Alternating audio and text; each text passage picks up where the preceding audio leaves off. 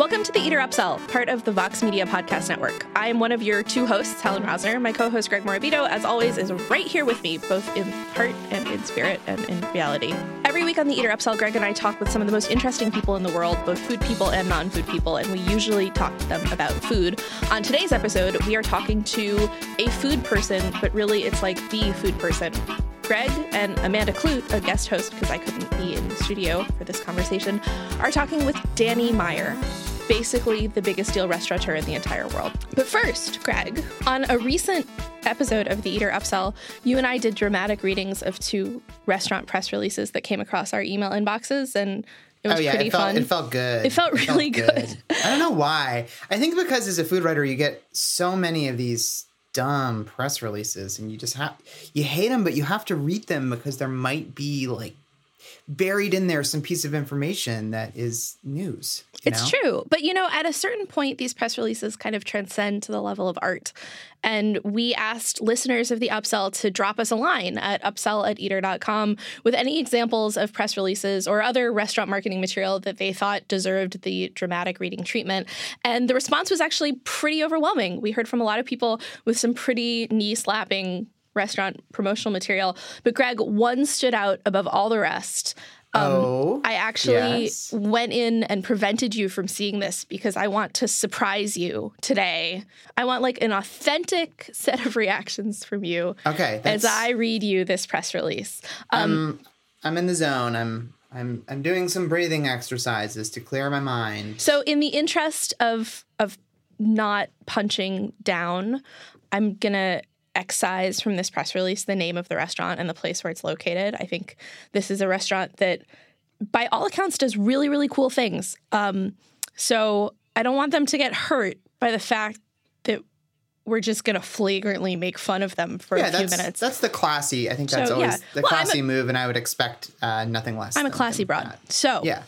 here's the deal this is a restaurant, and they are offering a special dinner called I Never Thought I'd Eat That.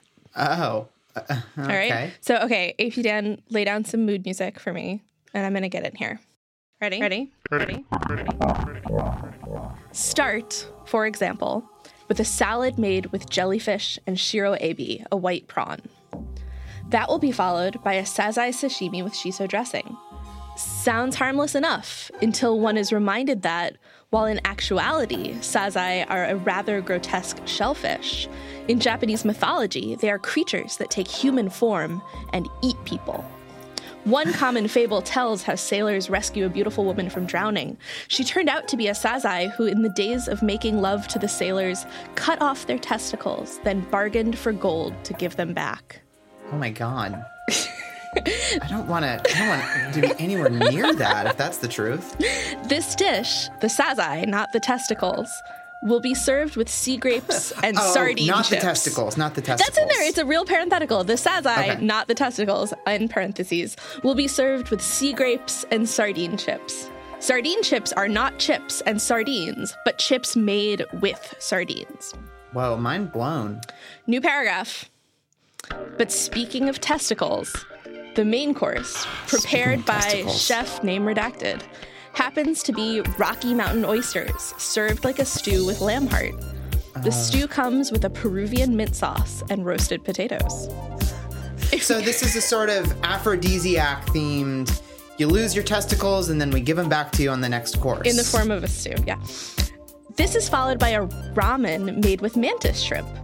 These colorful killers are known for their ruthlessness in killing prey and in defending themselves. Larger ones have been known to escape from aquariums by literally smashing the glass. Ah. Finally, dessert brings a whole new chapter to farm to table dining. The sweet ending will be chapulines and Mexican cocoa ice cream with gusanos and slices of honeycomb.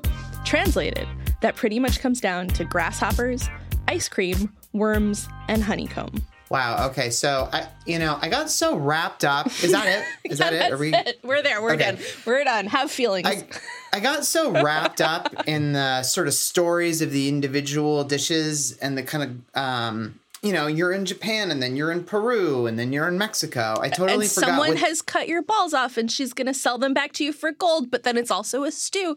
I mean, the emotional roller coaster of this press release is yeah, it sounds like a uh, ayahuasca trip or something. Yeah, it's a lot. So, what do you think was my favorite sentence in this? Um, I think probably the thing about the the mythical, whatever that piece of mythology is, just because it was so, uh, what a weird angle to throw. I guess in there. it's really but, just but, the transition. I just I love this like as the as the opening phrase of a paragraph just like but speaking of testicles like right. how do I Uh, yeah, I dare you to just try and insert that into something you write for Eater and just see if anybody notices. I feel like you should start adding it to like fortune cookies. Like instead of adding Oh, right. in bed to the beginning, just add but speaking of testicles, comma to like Uh, that's just a great, yeah, just a great way to change the subject in any sort of like if you're at a party and you don't really, you know, yeah. But speaking want of testicles, yeah. Uh, Speaking of testicles, um, really nice place you have here. Uh, Well, speaking of testicles, Greg, we have a great guest today on the Eater episode. oh my gosh, no, no. oh, Danny, I hope you don't listen to this part. well, speaking of testicles, we are we are not going to discuss that them at all. in, Um, in this upcoming conversation no, that no, you no. and our Save- boss have. With I would be. Danny There's Meyer. nothing that would make me more red in the face than discussing that with my boss and Danny Meyer. Yeah. Well, I can't wait to hear whether or not you guys speak of testicles. Do you have any say in the, the music that's in your restaurants? Like, do you ever mm-hmm. say, "Hey, let's put that on the, the old Yes. playlist"? Yeah, Yep. They're all they're a little bit different at every restaurant. I feel like, Which the they should be. Yeah, I mean, yeah. It's it's really one- it's actually one of the hardest things to get right. Are you micromanaging those? Because I know with I think Andrew Carmellini was a chef who was always like picking every single song on every single playlist in his restaurants. No, but you know, one of the one of the great things because of if you take Pandora like five steps further, Mm-hmm. there's companies now who can say, Ah, "All right, I understand the menu, I understand the atmosphere, I understand your clientele," and then they can actually create a playlist, and then you have the opportunity, just like on Pandora, for example, to go like that if a song sucks, or like that Mm-hmm. if you like it. And it generally takes, you know, a few months to get it right. Yeah. Mm-hmm. Where you don't have too many clunkers in there. But yeah, it's hard. It's really hard. I, I have the same experience with music in a restaurant that I have when I go to buy a shirt, Mm-hmm. which is if you were to say to me, draw the shirt that you want to wear, I, I would completely strike out. yeah. But But if, you see the you say shirt and you of, know of these five shirts, it's really easy for me to pick the right one. Yep. So I'm not the guy that usually starts the conversation saying, "Here's exactly what we should be playing at this restaurant." Right, right, right. But, you I'm know really when good at it's right and when it's Yeah. wrong. Whereas with food, I know exactly what I want. in Union Square Hospitality Group, is there somebody whose job is just to to manage the music and and and do all those playlists, or is it like site No. specific? It's site specific, yeah. Shake Shack, um, the marketing, the, the guy who runs our marketing, Edwin Bragg, who came from GQ many, many years ago, um, he really gets it. It's incredible. And so the playlist at Shake Shack has actually become a thing um, that people subscribe to. And it's, Oh wow. they, they totally Okay. get it. Um, so I would love to talk a little bit about hospitality included. Now that you're a year and a half in, like what what's the status report from you guys? How has it been going so far? Status report is that I'm as firmly convinced that it's the right way to go as ever or more. Um, I, I understand it a lot better. I understand what's tough about it. I understand what works. And I, I think it's inevitably going to be part of how restaurants do business. I don't know how long it's going to take to get there. I think some have have wanted to do it because from a philosophical standpoint they completely embrace it but from a mathematical and or emotional standpoint in terms of leadership they haven't quite figured out how to do it um, but i think one of the things that's been really helpful is having a team that is used to leadership that says let's figure out a fresh way to do things that were always historically done a different way. And then secondly because now we've um, since two, since 2015 when we introduced it at the modern it's now at six of our restaurants. I think that our patrons have almost all now experienced it. And that's, I cannot overstate how helpful that is because the first time you do it and you, you didn't know what to expect, there's actually um, a moment where you have sticker shock because you Yeah. look at menu prices that actually include the real cost of doing business as opposed to what you used to do, which is I know the menu says $26 for the chicken, and I know I'm going to take another six bucks out of my pocket at the end of the meal to pay a tip, but people don't tend to know how to do reverse math. Right, right. So- it's it's very hard for people to get used to seeing that. It is, but especially once- with drinks. I think. It- once you've done it once, um, and then you have the the experience of going, oh my gosh, there's not an extra line for a tip. That's all there is. Oh, and by the way, I don't have to buy my coat back from the coat checker afterwards. I think people they get it, and now that they've had the experience in so many of our restaurants so many times, they actually they like it, and they they I I never hear anybody anymore, which I did when we were first launching it, from the guest standpoint, say, "Well, how dare you take away my opportunity to punish bad service?" Right. Um, and that's really refreshing because I think people realize that whether or not you get good hospitality never had anything to do with your tipping. The coat chat thing is always interesting to me because it's so hard to not do that. I'm sure the hostesses and the co-check people when they when they're trying to refuse tips, it can be hard.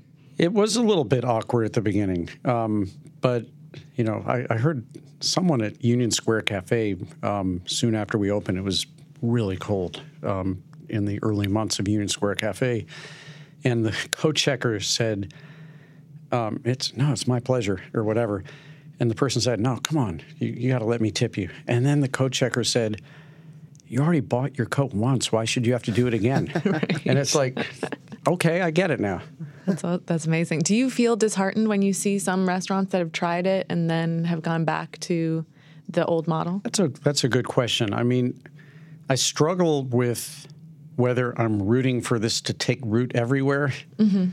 or nowhere because on one hand, and I this kind of reminds me of 1990 when we unilaterally and voluntarily eliminated smoking at Union Square Cafe, which did not become law in New York for 12 years thereafter because everybody was completely convinced that that that and that alone would put bars out of business, nightclubs out of business, restaurant. Everyone would start going to New Jersey where you can mm-hmm. smoke. I Remember that?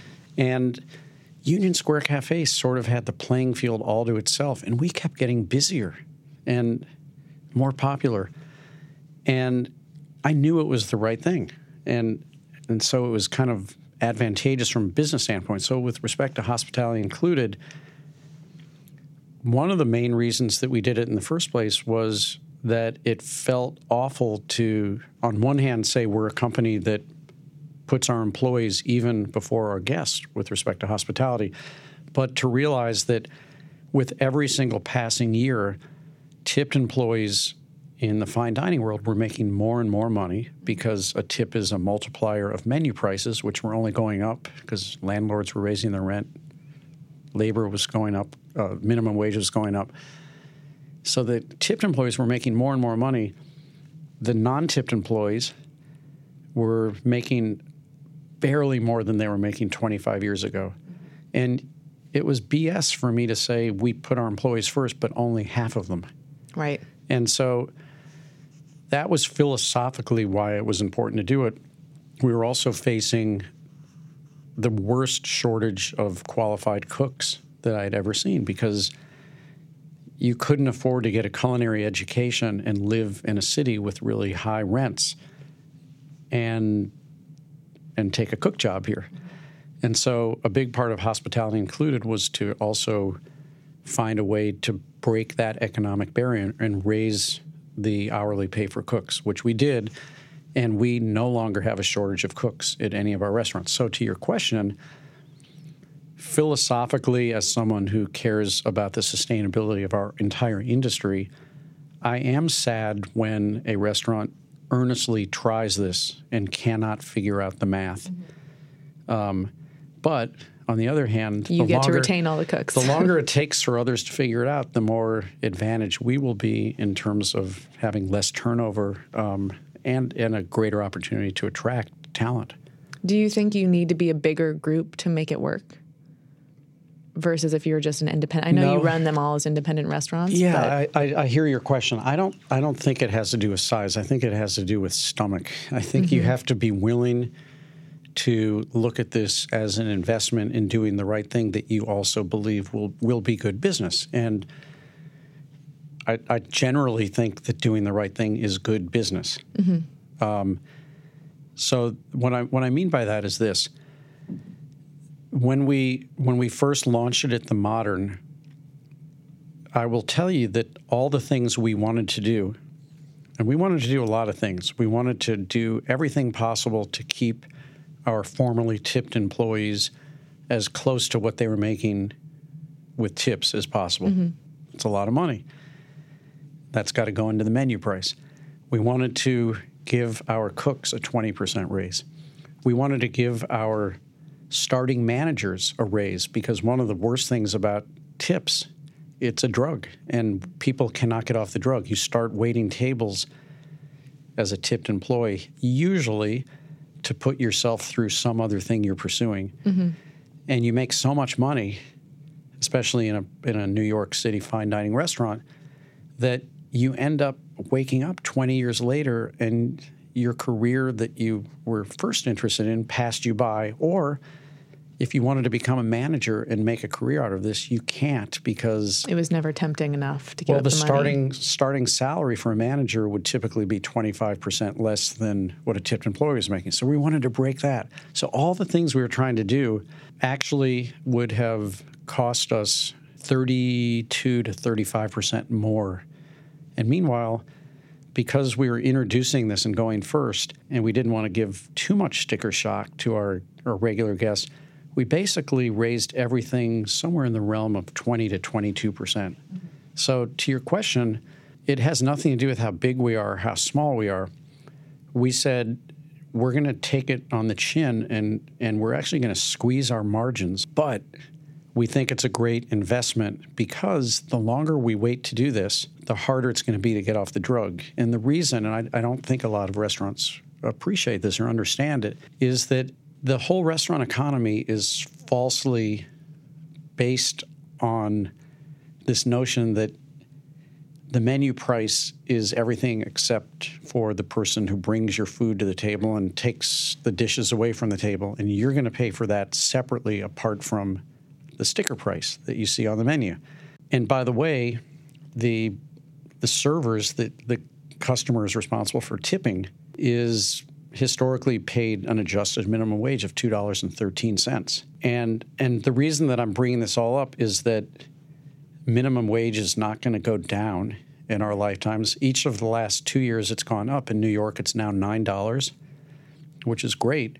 But what that means is that for restaurants that have not eliminated tipping, in order to pay that increased minimum wage, which will go up yet again at the end of this year, the menu prices keep going up. And if you're the customer, you are now paying a 20% tip on top of even higher menu prices. And we believe that with the next menu, with the next um, minimum wage increase, our prices that include hospitality will actually be on an exact par with restaurants where you still have to tip because we pay way above minimum wage and therefore we are immune every time minimum right. wage when goes up. The labor laws change, you won't be affected at all. And now you're retaining all of the staff that you've Yeah, been so I- wanting to hold on to. So it, it it has to do with your willingness to look at this as an investment in people, as an investment in doing the right thing. But I also believe it's going to have proved to be very good business. Danny, if you had a look in your crystal ball,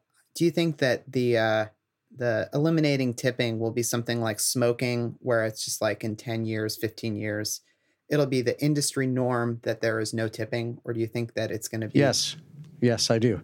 And I think there's another factor at play, which is that you you all know that we're um, you know we're in a fascinating moment with respect to to eating you guys have a lot to do with this actually, because there's there has never in the history of the world been more interest in eating good food, drinking good cocktails, good wines, and there's never been more ways you can do it. You don't have to go to a restaurant. You don't have to go to a bar. You don't have to be served by a, a waiter. You can go to a fine casual restaurant.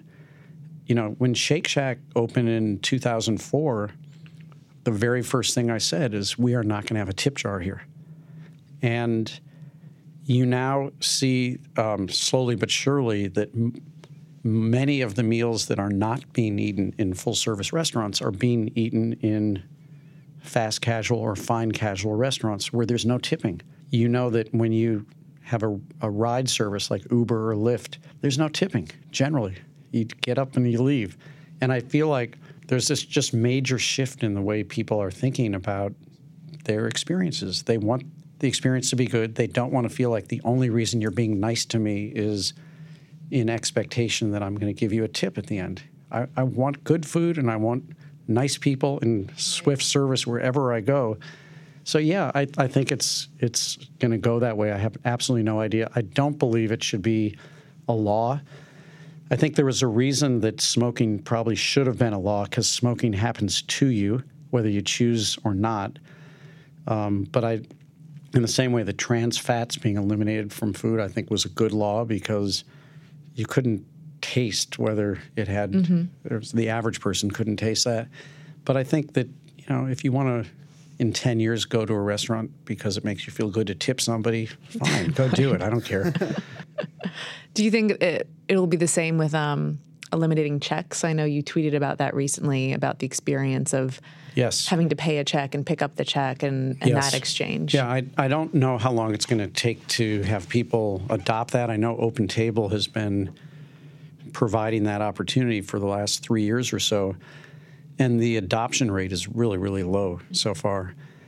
But I just, you know, once it, I think these things are going to go hand in hand. So if you think about the presentation of a check, it's a ridiculous friction point in the dining experience, especially if there's no tipping, right? Because there's nothing for you to do. There's nothing to do except get up and leave. And and I think that there's this moment that does not work for the guest or for the waiter, which is some guests are ready to leave and they can't find their waiter. Mm-hmm. Some waiters are ready to present a check, but they can't tell whether the guest is ready for it or not. They don't want to make the guest feel rushed. They're damned if they do and they're damned if they don't. And there's the moment where they check to see if you've signed and you haven't, and it, the check is always uh, comes with some sort of anxiety attached to it. It does, including how much should I tip, and and let's not forget that when you get to that point in your dinner, you've probably had a couple of glasses of wine or more, and you know it's just it's not a nice moment. And I just think if that can go away, and it and there's lots of technology that exists. I don't know how long it's going to take for the right one to be adopted, but I know that's going to happen because it's just one of these things. It's ridiculous. Doesn't have to happen. And in some of those um, fine dining situations where you pay ahead of time and buy a ticket, it's really nice because at the end you don't even have to think about money. It's like buying another, I don't know, luxury item. Like you buy it and then you experience it. That's true. So, Danny, one thing I'm very interested in kind of checking out your career right now is like you've opened so many restaurants, so many different kinds of restaurants. And like if you read Eater, you're still opening restaurants. You're going to new cities and you're doing. I don't have to read Eater to open restaurants.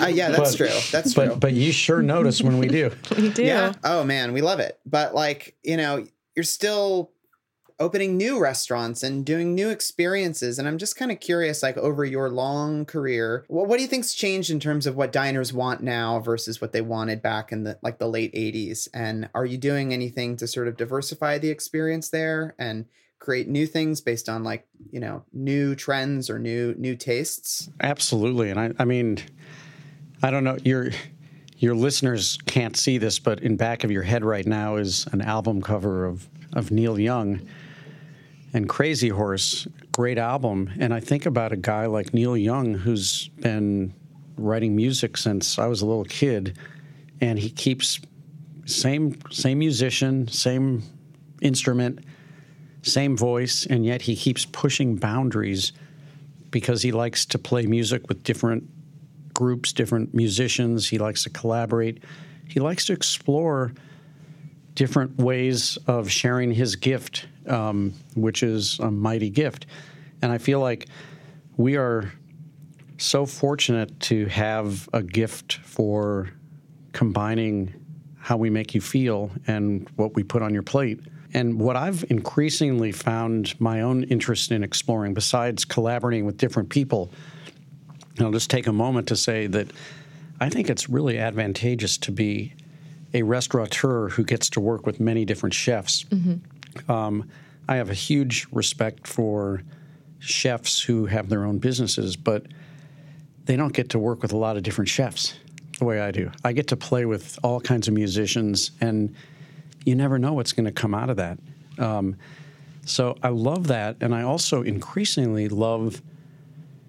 Um, how can I put this? Uh, if, you think about the original Union Square Cafe, it was an idea I had as a 26 year old at the time that I had to find the right place to do it, and I had to find the right chef. And then Gramercy Tavern, 10 years later, I really wanted to work with Tom Colicchio. And so I had the right chef, and then I had to find the right idea and the right place. And I would say almost everything from that moment forward was finding a place that I was intrigued by and then trying to find what's the right idea and who's the right chef for that idea. So everything from Shake Shack, here's a park. What do you do with it? Or the modern, here's an art museum. What do you do with it? Or Citi Field, right? Here's a baseball stadium. what do you do with it? Or a jazz club like the Jazz Standard. And, you know, it was the Jazz Standard that drove the idea of doing barbecue, the pre existence of the jazz club. So, more and more, what I find interests me is if you give me the frame, I'll figure out what kind of art belongs inside that frame, and I'll figure out who to do it with, who to play music with. And I'm just not anywhere near done figuring those things out.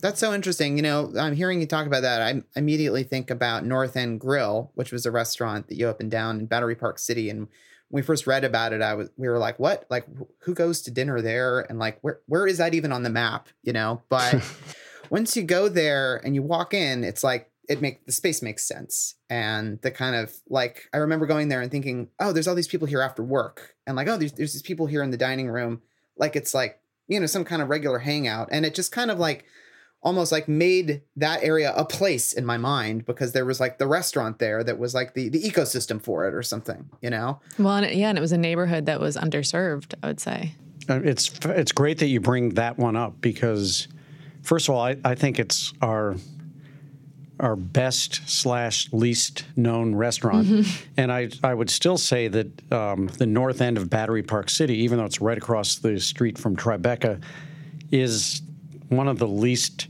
it's just not on anybody's um, flight pattern. You either live there or work there, or you had to get there from somewhere. Right, it's not on the way to anything. No, and and and and I think a big part of what makes the context of figuring out the right piece of art for the framework is authenticity. And we really struggled with that. Um, on one hand, we were and have always been excited about restaurants as placemakers. Like how how can you how can you take what we do and enliven a part of the city that was not as lively? And no one remembers this, but Union Square Park was not a place you wanted to go in 1985.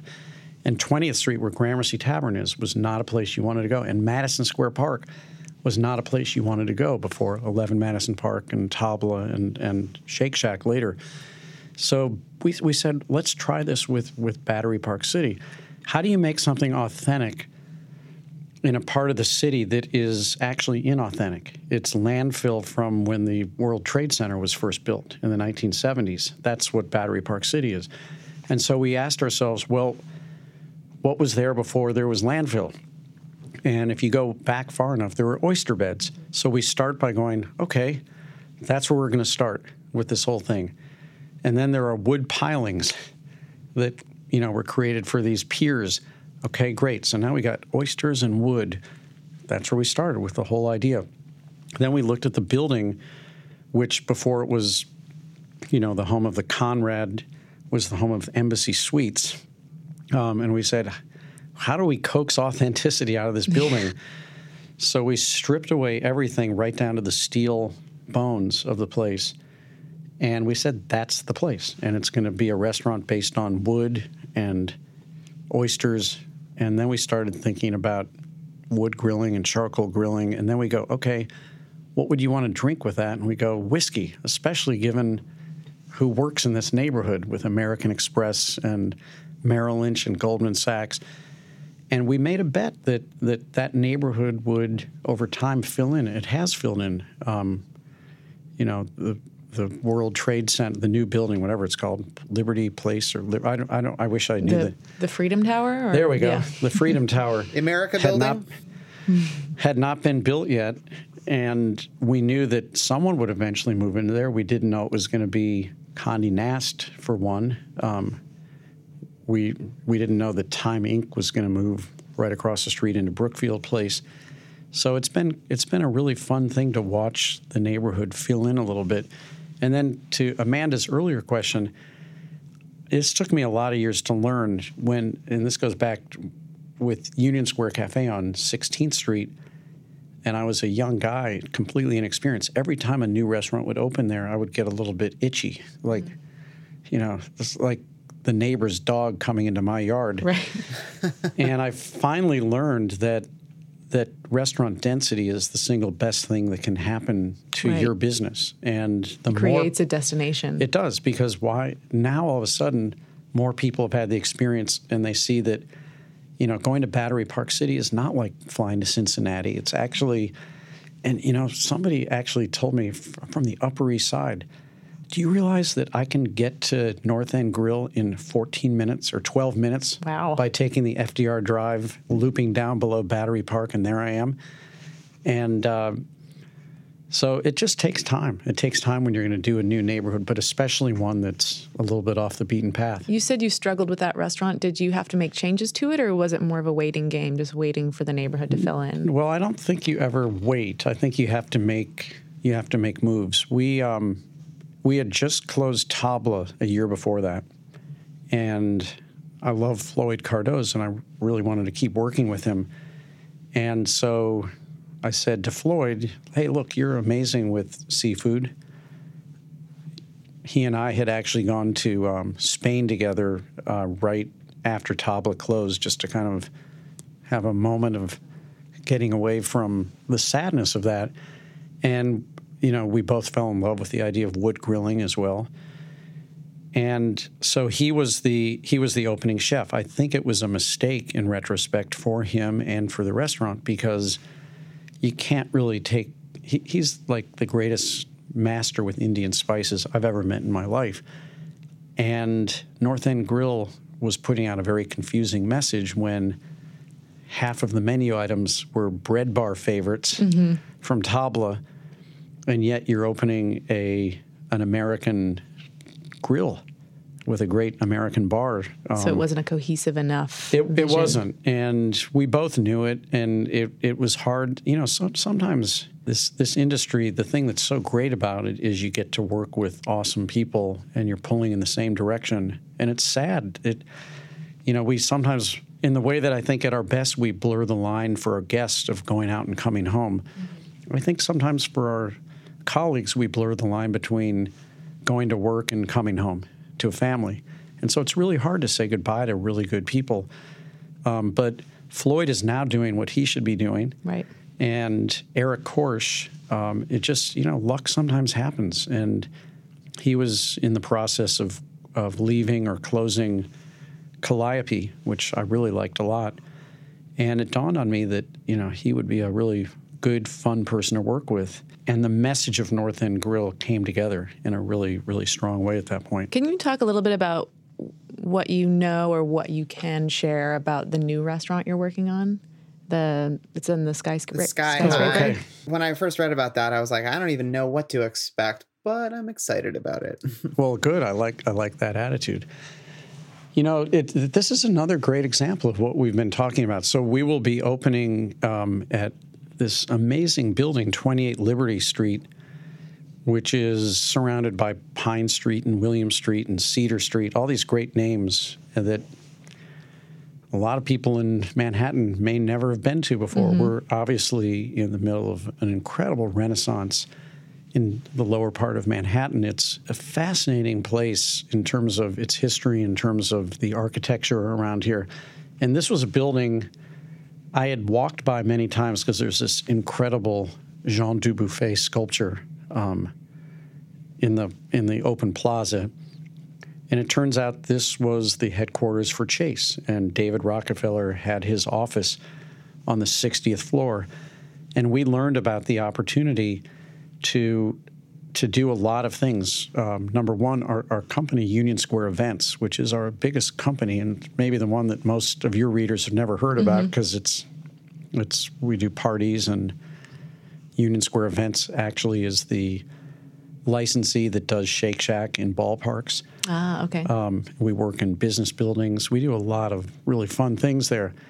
But Union Square Events has been searching for just a really amazing venue to host parties in, as opposed to always being a nomad and going. Mm-hmm. We do great parties wherever, but when we learned that this floor was available with the most amazing unobstructed views in almost every single direction of Manhattan um, on the 60th floor, and that furthermore, in addition to having a place to do parties, Separate from that, we could actually create an incredible bar and create a small restaurant, not a big one.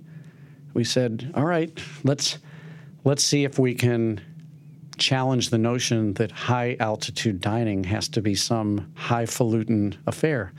And I think that what what I think we hope to add to the dialogue on on that kind of dining is that it seems that wherever there's an amazing view whether you're in America or Europe or wherever, or, or, Asia, I think the restaurant often is tempted to try too hard to create a restaurant that lives up to its view. Mm-hmm. with it, prices it, to match. With prices to match. And it ends up not necessarily being the kind of restaurant you would want to go to once a week or twice a week. You might go for a special occasion. Well, I'm not all that excited about special occasion dining. I'm, I'm just not. And that's part of the reason that even when we do really refined dining, like the dining room at Gramercy Tavern or the dining room at the Modern, we like to pair it with a more, you know, daily opportunity. Um, your man Lockhart, I think, likes it at the bar at Gramercy Tavern. Um, a lot of people oh, prefer. Yeah prefer to eat that way. Lunch spot too. It is so, but but getting back to 28 Liberty, we said, well, well, whoever wrote the rule that you can't put your favorite restaurant that you would go to once or twice a week on the 60th floor, and instead of trying to have a restaurant that lives up to the view, have the restaurant that you would do if it were on the ground floor of that building that I would hope would become your favorite restaurant since you work right around the corner. Mm-hmm. And hopefully the view won't make you like it any less. Great. I'll have all my lunch meetings there. I and, can't wait. And all your cocktails, I hope. And all of our, yeah, take, all of our take happy Amanda hours. at her word. I'm sure that that is going to happen. we will make that happen. Wow, that's exciting. Another thing I wanted to touch upon that you talk about a lot is captive audience dining. And Shake Shack is is in airports and in stadiums, in train stations. What's what's left there in that well, genre? So captive audience dining is one of the worst things that ever happened to our industry. But but it but it came to be for an obvious reason, which is people did not used to care that much about eating. And so if you were going to a baseball game, you were going to the ball game and you were going to get your warm beer and an okay hot dog. And that was fine. That's that's all people cared about. Or if you were going to stay in a hotel, of course the restaurant was going to be mediocre because it was really just there because they had to do it. Or if you went to an airport, of course the food was going to be bad. Or a hospital, mm-hmm. or college. Um, there's so many, or jazz club, and or an art museum.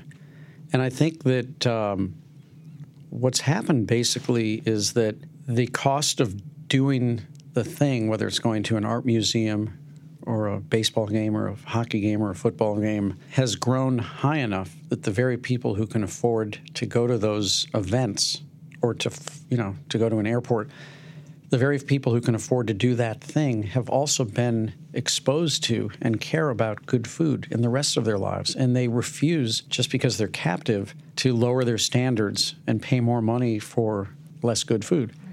And so I think this whole area has been challenged and it's great. It's really, I, I remember when we opened Cafe 2 at, at the Museum of Modern Art back in 2004, we, we said to ourselves, let's, you know, whoever wrote the rule that a museum cafeteria has to suck.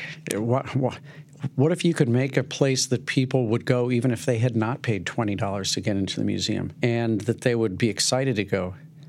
And we started, in fact, hearing people who said, I re upped my membership so that I can mm-hmm. go to Cafe 2 all the time. And my own kids were like, they, they didn't want to go to art museums, but once we opened Cafe 2, they got excited about right. it. Right.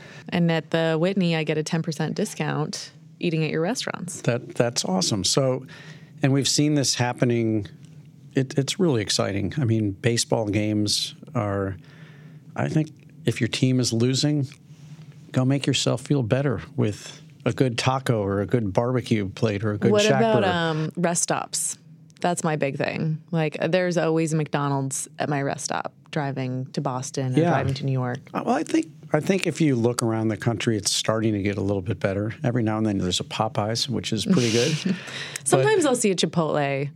Um, but you're no, you're and, absolutely and Starbucks, I guess. You're absolutely right about that. I think Europe does that pretty well. Mm-hmm. Autogrill in Italy yep. is awesome, and um, and then there's there's some companies that I've seen, especially in the Northeast. There's one called Sheetz. I don't know if you've ever heard of them. It's like sandwiches or something. It's a gas station that says we're actually a restaurant, as opposed to huh. a gas station that just happens to have you know cellophane wrapped hot dogs and hamburgers. And they, I think you're going to see more and more of that. Would you bring Shake Shacks to rest stops or another concept to hospitals? Uh, I don't think we have any plans to bring Shake Shacks to rest stops, but I, I would never say never. Mm-hmm. And as far as hospitals are concerned, there's absolutely no question that um, hospitals are getting more and more competitive, and no one goes to a hospital because they want to. But and and and I'm, I'm including the families of the patients as well, and I think that the opportunity to to have hospitals think not just how can I get you better, but how can I make you feel better. Mm-hmm. There's no question that food is going to play some role in that. Good well, food. I remember reading that um, Brodo had opened at NYU Langone, the, or they started serving there a month after I gave birth. And I was so upset because I could have had the bone broth Would have been the when I gave thing. birth. And, and someday didn't. your kid's going to be on the analyst couch going, "Why didn't I get that this was why. bone broth?" So, Danny, a few times in our chat, you've mentioned, uh, you know, who wrote the rule that, which made me think about this book right here, setting the table. which is something I really wanted to chat with you about. So I read this book a long time ago. It really made me kind of look at the industry, restaurant industry in a slightly different way. And I've also met a lot of people who I feel like have kind of made their career decisions based on insights from this book, like turning like a restaurant job that was a side hustle type thing into like, oh no, actually, I am the person that should like this is what I want to do. This was written a long time ago. Would you ever like revisit this? Would you ever do like another kind of business text like this? I mean, the industry's changed a lot since you wrote it. Yeah. So uh, about, it's funny you asked the question. And by the way, you, I'm looking at your copy. You need a new copy. Yeah, this, only, this is a hand Only nine dollars on Amazon. It only for has like a, a little yeah, tiny little photo. That's kind of sad. that's sad. But anyway, about two years ago, I had this amazing experience that I realized had been happening a lot. But I was with my family in South Africa, and we were in Durban in a hotel, and I was at the breakfast buffet, and the manager comes up to me, and he said, "Are you Danny Meyer?" And I said, "Yes, I am." And he goes, "The salt shaker," and I go, "That's a little creepy." and then he goes, "Constant gentle pressure." And he said, We make everyone on our team read your book. It's so great. And then I had a similar experience at a restaurant in Cape Town. And then I started reflecting that I could be in San Francisco or Chicago. And it always feels good, or it would always feel good when someone would say, Your book helped me think about my career or helped me think about my business. by the way, many of whom were not even in the restaurant business. You know, I've heard this from all kinds of different careers. And then it dawned on me, and I said, we don't even make our own team read this book. And in the same way as I don't want to be the kind of dad that makes you see pictures of my kids, I never wanted to be the kind of boss that made you read my book. And I realized that's absolutely ridiculous. Why should why should other people be playing out of our playbook even with more focus than we do? So I said that to a couple members of my team, and we have a chief culture officer um, who's awesome, Erin Moran, and she said, "Well, let me ask you two questions. Would you have changed anything that you wrote in setting the table?" And I said, "No, actually not, because all that stuff's true. It all happened." And she said, "All right, fine. Well, ten years have gone by. Is there anything that you've learned in the ten years that you would have wanted to add to it?" And so I said, "Yes, absolutely." So I wrote a new forward, but only for our team and we had HarperCollins rebind it as our playbook. The secret forward. What? I The want to secret read this. forward. I, we are going to try to get this leaked to us. Oh damn! Why did I? Why did I tell you guys? But why wouldn't You're you like, just? It's it's not available. It's not available like to you know like you couldn't go and buy it on Amazon. No, you cannot buy it on Amazon. Could you give us a hint as to what's in the Yeah, forward? I'd be, that, I'd be yeah. happy to, and it's not it's not a big secret or anything like that. But but to the question, well, what have you? What are the primary things you've learned? The biggest thing was I used to think that the best way to screw up your culture was to grow, and I later learned that it's a flawed question to say, how can you possibly maintain your culture even with all this growth? Because culture does not want to be maintained. Culture will not be maintained. It's a shark. It's not. It's either moving forward or it's going to die. And so, then I, I learned that the right question to ask was, how can we use our growth to advance our culture? And so that's largely what the forward is about. And I realized that while the book talks about while, while setting the table talks about enlightened hospitality and it talks about prioritizing our staff members even before our customers, even before our community, even before our suppliers, and even before our investors as a virtuous cycle, it doesn't, setting the table doesn't tell our team how they're supposed to behave while they're doing it. And so, what I also wrote about in the new forward was the family values which I think every family has them, whether they name them or not. And we had our team participate. We realized that we had taught people like 28 different ways to be, which is impossible to hold anyone accountable for. Thoughtful, gracious, hopeful. You know, I could go on and on with all these words. And we distilled them down to four things. And I wrote about that in the forward. And what's great about it is when we make a mistake, the, the great thing about having a playbook, no matter who you are, is that it doesn't prevent you from making mistakes, but it's a fantastic mirror so that when you do make a mistake, you see where you made it. And and so that's that's what the new forward was about. And now we do require our team to read it. and we have book club meetings where anyone who wants to come ask questions or share their thoughts can do that. And it, it really helps to bring it to life. That's so awesome. Does anybody ever ask you to like sign copies of it? Like, have you ever had that at a restaurant? Of course. Happens, yeah. And okay. yeah, of course. It's every day. no, but you know what?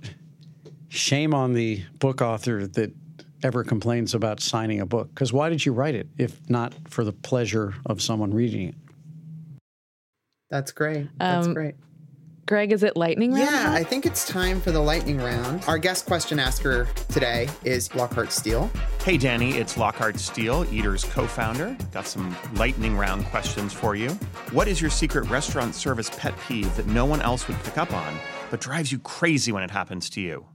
I can't stand it when someone answers a question I never asked them, whether it's a sommelier or whether it's the server or whether it's the person serving the cheese. It's really impressive for me if I ask you about the cheese when you have the answer. That's impressive to me. But it's depressive to me when you tell me everything about the five cheeses Yeah. even before knowing that I care or that I even want cheese. It's very annoying. I feel like restaurants have a tendency, or service staff have a tendency to over overshare sometimes. It- they do, and, and it comes from a good place. I well, they've learned about it. They're they're excited proud. about it. They're proud that they know who milled the flour that went into the awesome bread at Daily Provisions. Right. But I want I you to go the bread. enjoy the bread, and if you if you want to know more, it is our responsibility to have the answer. But I think you'll appreciate that we answered your question in a way that you will not appreciate. Like if I if I I've gone to restaurants before where where I'll pick a wine and it's enough that the sommelier says that's a great choice but the next thing they do is tell me the minerality the you know the biodynamic Yeah. farming I just say just, good job and then go open it. just go get the wine that's all Hilarious. All right, Locke, we got another question for Danny. What is your wife's favorite restaurant? Anywhere, any town.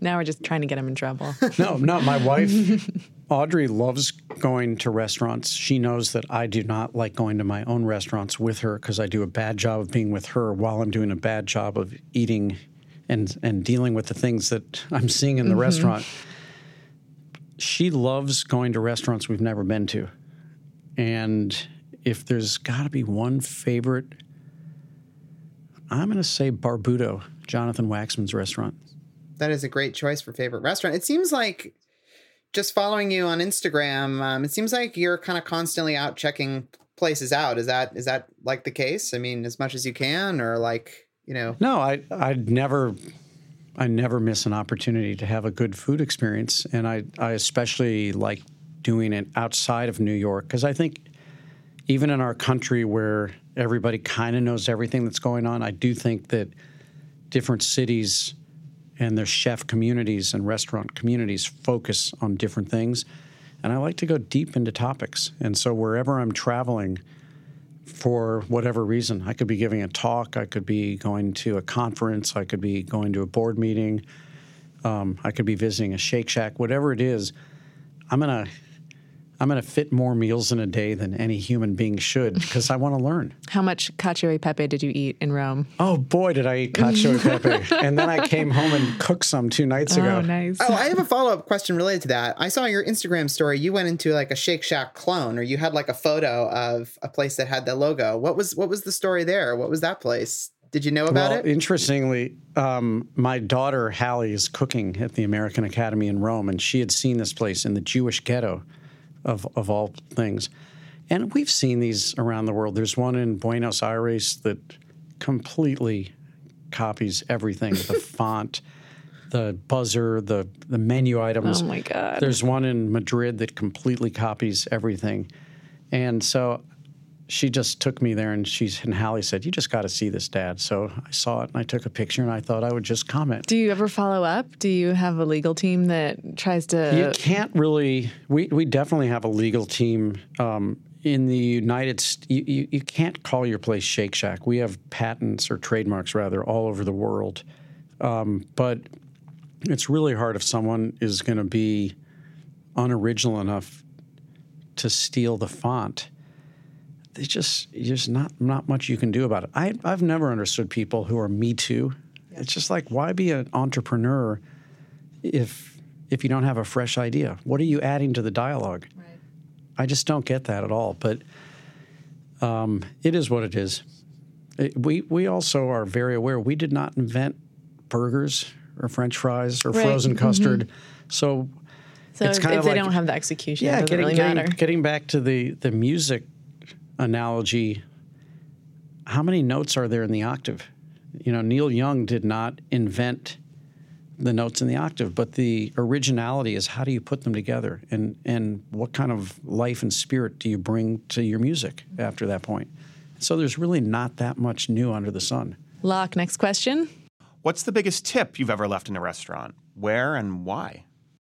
Um, generally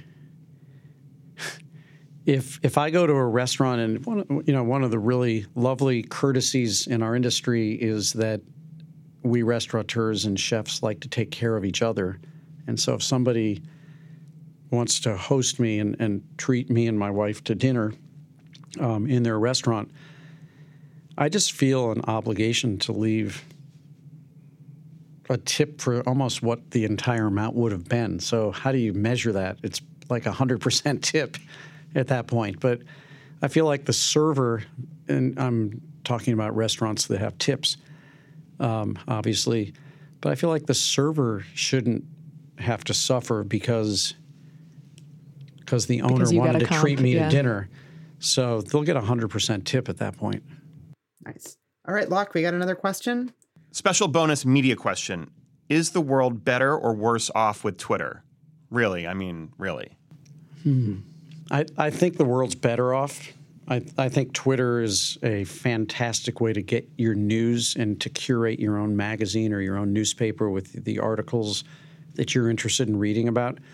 Um, I have become, I, I don't have statistics to prove this, but I've become somewhat dispirited with tweeting, and it could be because of the political environment that we're in, where where there's just so much rancor um, being ex- expressed in 144 characters by so many people. So, is the world a better place because of spewing all that rancor? Absolutely not. Is the world a better place because, um, you know, a, a weather event or an accident or a tragedy um, or just news can get expressed and communicated within milliseconds of it happening, yes, it's a way better place. And I think that if the price to to know what's going on really quickly and to address problems really quickly is that some really angry people have an opportunity to throw grenades. I guess that's fine, but it's probably a better place. One thing that you guys did at Eater, which I'm so grateful for, is you got rid of a lot of the just really unfortunate anger surrounding the comment section. I think you got rid of it probably five or six years ago. And it's so much nicer to visit Eater. Um, Yeah, I I think getting just- rid of anonymous comments was was huge for us, and we got a lot of pushback from it um, from people who wanted to be able to still do it, but m- forcing someone to sign up and put their name and email on something it really changed the tenor of the conversation. yeah, it's it's a healthy thing. All right, Locke, we got one more question. So you're a diehard St. Louis Cardinals fan. And you're a diehard Boston Red Sox fan. I have to ask you the only truly important question. Have you adjusted to a world in which the Chicago Cubs have won the World Series? Are you happy for them? Or are you still angry and confused? I don't think I've quite adjusted to it yet. Um, I was in Chicago in a hotel room during Game Seven that was played in Cleveland, as you well know, Locke. And it's too bad your Red Sox were not in that World Series, but they weren't. And I decided to order a deep dish pizza, and I grabbed a nice bottle of Italian wine from Italy right near my hotel. And I was probably the only person in all of Chicago that was not rooting for the Cubs that night. Because why would you ever root for your arch rival? And why would you root for a team that is beloved because it cannot win to all of a sudden lose the very reason you loved it in the first place? Well, hey, Danny Meyer, thanks so much for uh, joining us here in the Eater Upsell studio. I feel like I learned a lot, and uh, I feel like you've given us a lot to think about and look forward to in the future as well. And thanks to Locke for letting us end on a real sour note. Thanks, guys. Amanda and Greg, that was fun. Thanks. The Eater Upsell is recorded at Vox Media Studios in Manhattan and Los Angeles. Your hosts are me, Helen Rosner, and Greg Morabito, that other guy whose voice you hear on every episode. Our executive producer is Maureen Giannone. Our associate producer and editor is Daniel Janine. Our editorial producer is Monica Burton. Our studio team is Miles Ewell, Alex Ulreich, Paige Bethman, and Stephanie Broderick. And our editor in chief and fearless leader is Amanda Kludt. But of course, of all of these people, the one who makes all of this possible, without whom none of this could exist, without whom we would just wither and die, is you, dear listener. You. Thank you for listening to what we do here, and thank you for being your beautiful self.